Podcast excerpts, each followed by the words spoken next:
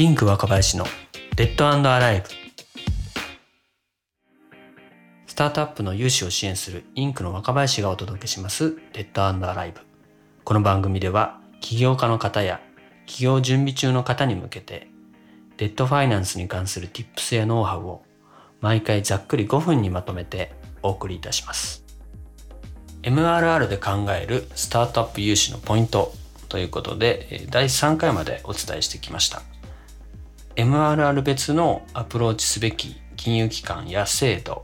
金額間の目安融資申し込みにあたってのポイントなどについてお伝えしてきています、えここで言う MRR は月賞と捉えていただければと思います。必ずしも、えー、SARS のビジネスに限定した話ではありません。だいたい直近3ヶ月の月賞の平均というふうに捉えていただければと思います。今回は MRR 1000万以上のケースについてお話をしていきます。まず結論から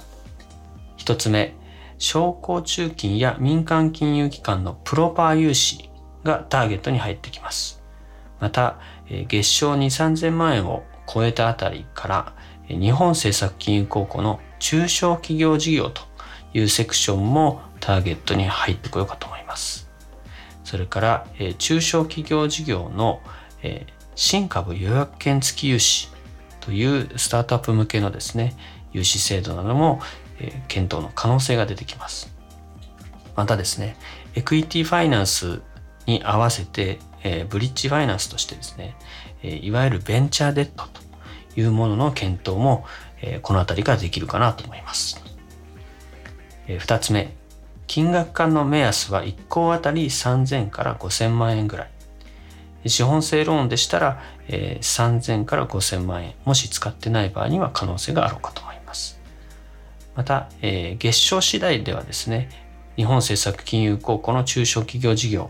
などで、1億円を超える融資というのも、十二分に検討可能かというところです。3つ目、これまでは黒字化の蓋然性があるか否かというところ非常に重要でした。それに加えて複数校との取引や金融機関との定期的なコミュニケーションというものが大事になってきます。一つずつ見ていきたいと思います。前提としてですね、MRR が1000万円以上ということになりますと、えー、エクイティファイナンスでいうとシリーズ A 以降というところが多いのかなというふうに思います。えー、ここからですね、トップライン、いわゆる売上が伸びてきているとフェーズであればですね、できるだけデットファイナンスの割合を大きくしてですね、エクイティによる希薄化をいかに防いでいけるかというところがですね、資金調達のポイントになってくるフェーズかなというふうに思います。では一つ目のですね、アプローチすべき金融機関なんですけれども、MRR のですね、1000万円以上という場合には前回までお話ししてきた商工中金に加えましてですね政府系金融機関では日本政策金融公庫の中小企業事業というセクションが選択肢に入ってきます。中小企業事業ではですねスタートアップ向けの融資としまして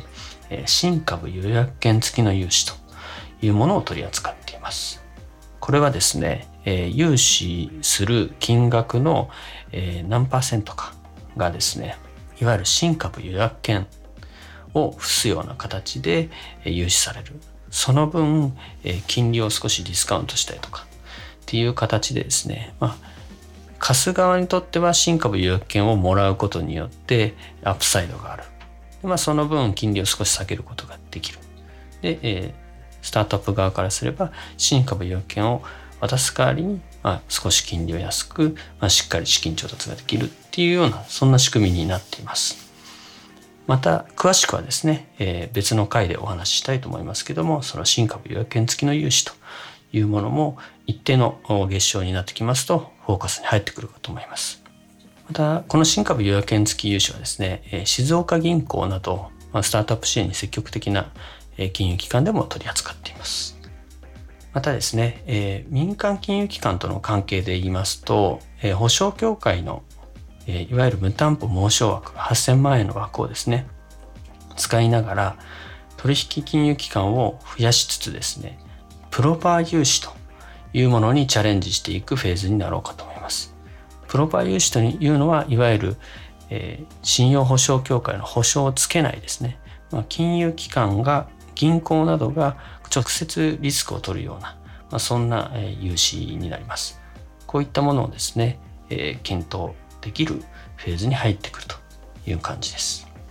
で2つ目の金額化の目安なんですけれども、1校あたり3000から5000万円というところです。MRR1000 万円を超えてきますと、まあ、その月賞の2、3ヶ月分というところがまあ3000万ぐらい。ちょっとストレッチですね、5000万円とかっていう形になってきますと。ただですね、えー、この時点ではそれまでのこう取引実績返済実績ですとかあるいはこう事業のモメンタムですとか資金調達エクイティファイナンスの状況によってはですね、えー、1億円を超えるような融資ができているスタートアップも出てくるようなそんなフェーズではあります。また、えー、日本政策金融公この中小企業事業なんですけれども、まあ、少し、えー、月賞1000万円です早いというふうに言われてしまうかもしれませんけれども、えー、3000万円などを超えてくるとですね、えー、取引されている事例っていうのもあるのかなというふうに思います。はい、続いて3つ目のポイントですね、えー、融資におけるポイントなんですけれども MRR1000 万円を超えたあたりからですね前回お話ししました黒字化の改善性というところに加えてですね複数の金融機関との取引と定期的な銀行とのコミュニケーション。この2つが非常に重要になってこようかと思います。まず1つ目の複数の金融機関との取引なんですけれどもこの辺りからですね、えプロパー融資か否かまた代表者の連帯保証をつけるか否か金利は返済年数はなどというですね、まあ、いろんな交渉項目ということが、え、顕在化してまいります。その際にですね、え、複数の金融機関と並行して交渉することによって、まあ、る種その複数の金融機関で、ま、こう競っていただいてですね、え、そのスタートアップにとってですね、え、有利な条件に持っていくという交渉のためにですね、え、複数の金融機関との取引っていうのが必要になってきます。え、ですのでですね、金融機関にとって取引がしやすい信用保証協会の保証付き融資というものの無担保無保証枠があるうちにですね複数の金融機関とぜひ新規取引を開始しておいてなかなか新規の取引からすぐにプロパーで貸してくださいっていうのは、え、ハードルが高いのですね。新規の取引はきちんと保証協会の枠があるうちにやっておいて返済実績を作った上でですねえぜひプロパー融資にトライするというところで、え、複数の金融機関とのこう窓口を開設しておくということが重要になってきます。はい、2つ目の金融機関との定期的なコミュニケーションなんですけどもこれはどういうことかと言いますと毎月とかあるいは四半期に1回とか、まあ、少なくとも半期に1回ほどですね資産表ですとかえー、決算書などをですね、持参して、あるいは事業計画書などをきちんと持参してですね、えー、金融機関の方に、えー、事業の現状報告というのを行くことをお勧めしております。スタートアップですと、エクイティファイナンスすると、まあ、株主に対してですね、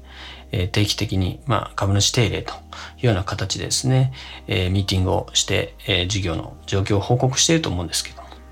それに近いことですね、銀行においても、していくということをお勧めをしています。そこでですね、えー、事業計画書を持参して、また定期的にその予実がどういう、こう、まあ、ブレがあるかとか、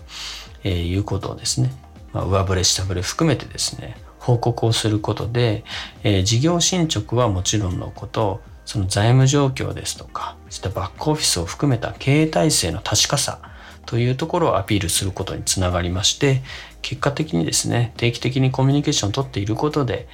金融機関が安心して大きな金額を貸せる関係性をですね、醸成していけるということにつながっていきますので、ぜひ定期的なコミュニケーション、金融機関とも取っていただくというのをお勧めしたいと思います。